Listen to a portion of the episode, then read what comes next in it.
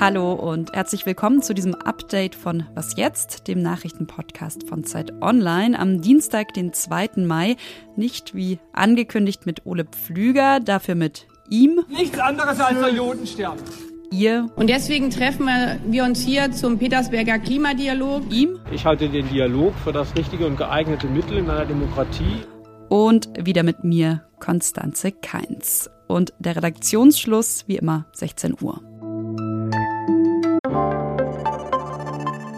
Werbung.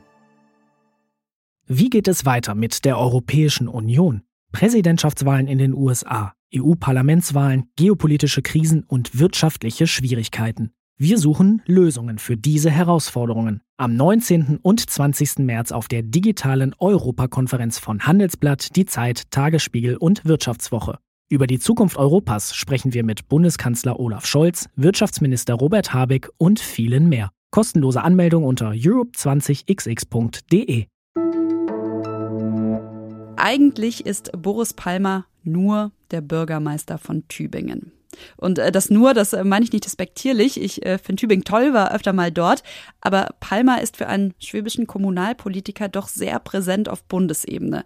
Zuletzt am Wochenende nach einer Migrationskonferenz in Frankfurt. Da hat er das N-Wort verwendet und hat sich danach sogar noch dafür gerechtfertigt. Er meinte, ja, wenn man ein falsches Wort sage, dann sei man schon ein Nazi. Anhand von einem einzelnen Wort. Und dann, und dann wisst ihr alles über den Menschen. Jetzt will er sich eine Auszeit nehmen und er tritt bei den Grünen aus. Und spätestens seitdem, seit gestern, geht es wieder in halb Deutschland um Boris Palmer.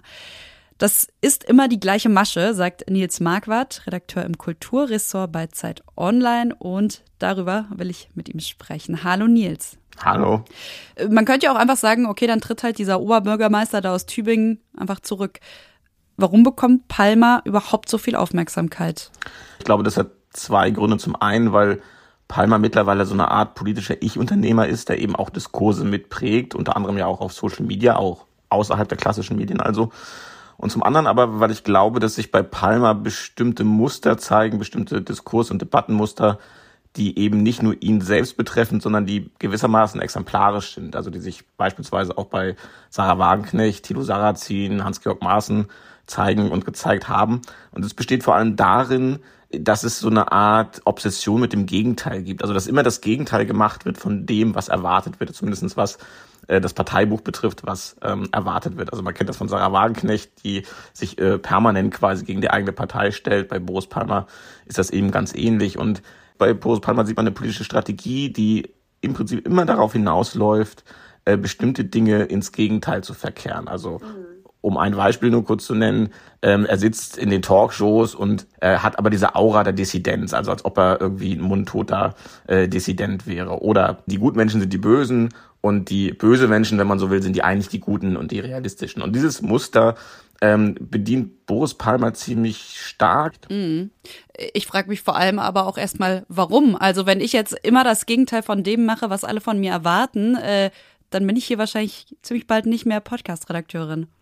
Genau, das geht nicht für jeden, aber ähm, für manche geht es eben, weil das Gegenteil zu machen von dem, was man erwartet, zumindest im politischen Kontext, also Erwartungen gemessen an der, wie gesagt, an dem Parteibuch, ähm, dann erzeugt das erstmal Differenz und Differenzen erzeugen wiederum Aufmerksamkeit. Also äh, wenn man so will, ist die Paradoxie dieser ganzen Geschichte bei Palmer, bei Wagenknecht, aber auch bei anderen, ähm, dass sie eigentlich permanent Identitätspolitik in eigener Sache betreiben. Also gerade diejenigen, die ja kaum eine Gelegenheit auslassen, um äh, zu betonen, wie zerstörerisch und schlimm so Identitätspolitik im Allgemeinen ist, äh, betreiben eigentlich genau das. Also es geht sozusagen äh, darum, selbst sozusagen die Andersheit ähm, zu beglaubigen und zu sagen, ich bin anders als meine Parteifreunde und deswegen äh, habe ich die Aufmerksamkeit verdient. Äh, also will sagen, dieses, ich nenne das jetzt mal so politische Geschäftsmodell von Palmer und Wagenknecht, das würde nicht in dem gleichen Maße funktionieren, wenn sie nicht in diesen Parteien wären, an denen sie sich permanent reiben.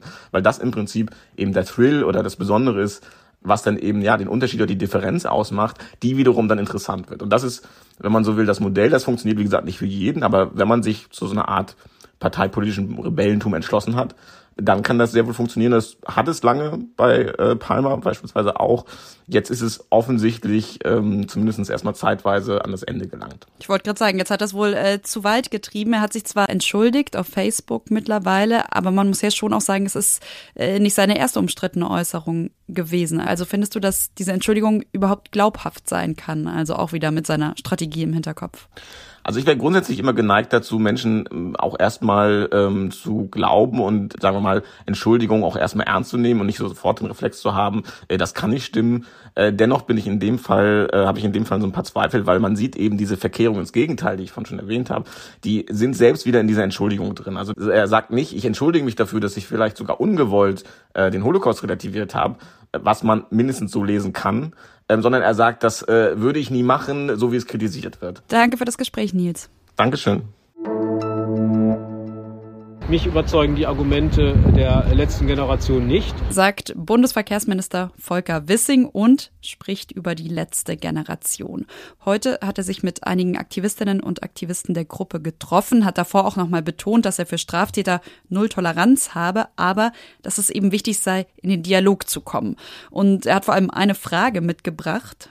Ähm, warum man wenig fordert und ähm, viel Blockade betreibt. Erst heute Morgen hat die letzte Generation in Berlin wieder Straßen blockiert. Laut Polizei gab es über 20 Aktionen in der Stadt. Nach dem Gespräch dann heute Nachmittag mit Bundesverkehrsminister Volker Wissing hat die letzte Generation aber ein positives Fazit gezogen. Sie will ihren Protest zwar fortsetzen, aber sagt, das heutige Gespräch mit dem Verkehrsminister war menschlich respektvoll und äußerst ergiebig. Ja, ein Folgegespräch soll es dann Mitte Mai geben. Das hat man heute vereinbart. Mit dem Protest aber geht's erstmal weiter. Wir wissen um die Klimakrise. Wir wissen auch, dass wir nicht genug tun, um diese Klimakrise in den Griff zu bekommen. Was also tun, Frau Baerbock? Deswegen treffen wir uns hier zum Petersberger Klimadialog, Ministerinnen und Minister aus mehr als 40 Ländern, um an Lösungen zu arbeiten. Der Petersberger Klimadialog ist keine normale Konferenz, wo man sich am Ende auf den kleinsten gemeinsamen Nenner einigt, sondern der Petersberger Klimadialog ist eine Arbeitskonferenz. Arbeitskonferenz bzw. Vorbereitungstreffen für die COP, die Weltklimakonferenz, die Anfang Dezember in Dubai stattfinden wird. Heute und morgen sitzen die Vertreterinnen und Vertreter also beim Petersberger Klimadialog in Berlin zusammen und sie wollen vor allem ein Thema diskutieren, nämlich den Ausbau der erneuerbaren Energien. Es gibt Länder wie Deutschland, aber auch andere Länder auf dieser Welt, zum Beispiel Kenia, die klar und deutlich sagen, wir wissen, was die Lösung der Klimakrise ist, nämlich saubere Technologien, erneuerbare Energien. Und wenn wir die massiv ausbauen, insbesondere auch in Afrika, dann können wir gemeinsam dafür sorgen, dass wir doch noch auf den 1,5 Grad Pfad kommen. Nach Außenministerin Annalena Baerbock hat auch Sultan Al-Jaber gesprochen. Der Industrieminister der Vereinigten Arabischen Emirate ist das. Er ist aber nicht nur Industrieminister, sondern auch Chef des staatlichen Ölkonzerns und spätestens an der Stelle wird es jetzt für viele Kritiker und Kritikerinnen problematisch. Al-Jaber ist nämlich auch designierter Präsident der diesjährigen Weltklimakonferenz. Ja, kann ein Ölmanager das Klima retten? Greenpeace jedenfalls sagt, nee, das ist so, als ob ein Umweltbundesamt vom Chef von VW geleitet würde. Was noch? Es ist Sonntag kurz nach Mitternacht auf einer Brücke in der niederländischen Stadt Groningen ein verlassenes Auto. Es muss kurz davor gegen einen Pfosten gefahren worden sein. Da sind sich die Polizisten vor Ort jedenfalls sicher. Im Auto ein Führerschein. Auf dem Foto ein Mann mit blonder Strubbelfrisur und blauer Krawatte. Geburtsdatum 19.06.64. Ablaufdatum merkwürdig. Der 12. Dezember 3000. Der Name noch merkwürdiger. Boris Johnson. Okay, ich äh, löse unseren True Crime Einschub hier mal eben auf. Der britische Ex-Premier war Sonntagnacht nicht in den Niederlanden. Der Führerschein eine Fälschung und zwar von einem betrunkenen Mann, den die Polizei später in der Nähe des Autos gefunden hat. Er ist festgenommen worden und die Polizei hat auf Instagram gepostet. Unglücklicherweise sind wir nicht auf den Trick reingefallen. Und das war's von Was jetzt an diesem Dienstagnachmittag. Ich wünsche Ihnen einen schönen Abend. Falls Sie eh am Handy hängen oder am Computer, schreiben Sie uns gerne Anregungen, Feedback, Kritik an wasjetzt.zeit.de. Morgen früh begrüßt Sie dann meine Kollegin Elise Landcheck. Ich, Konstanze Kenz, sage Tschüss und bis bald.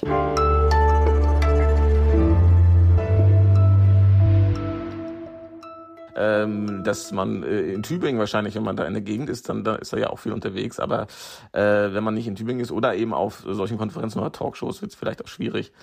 Ähm, aber nee, ich persönlich äh, noch nie.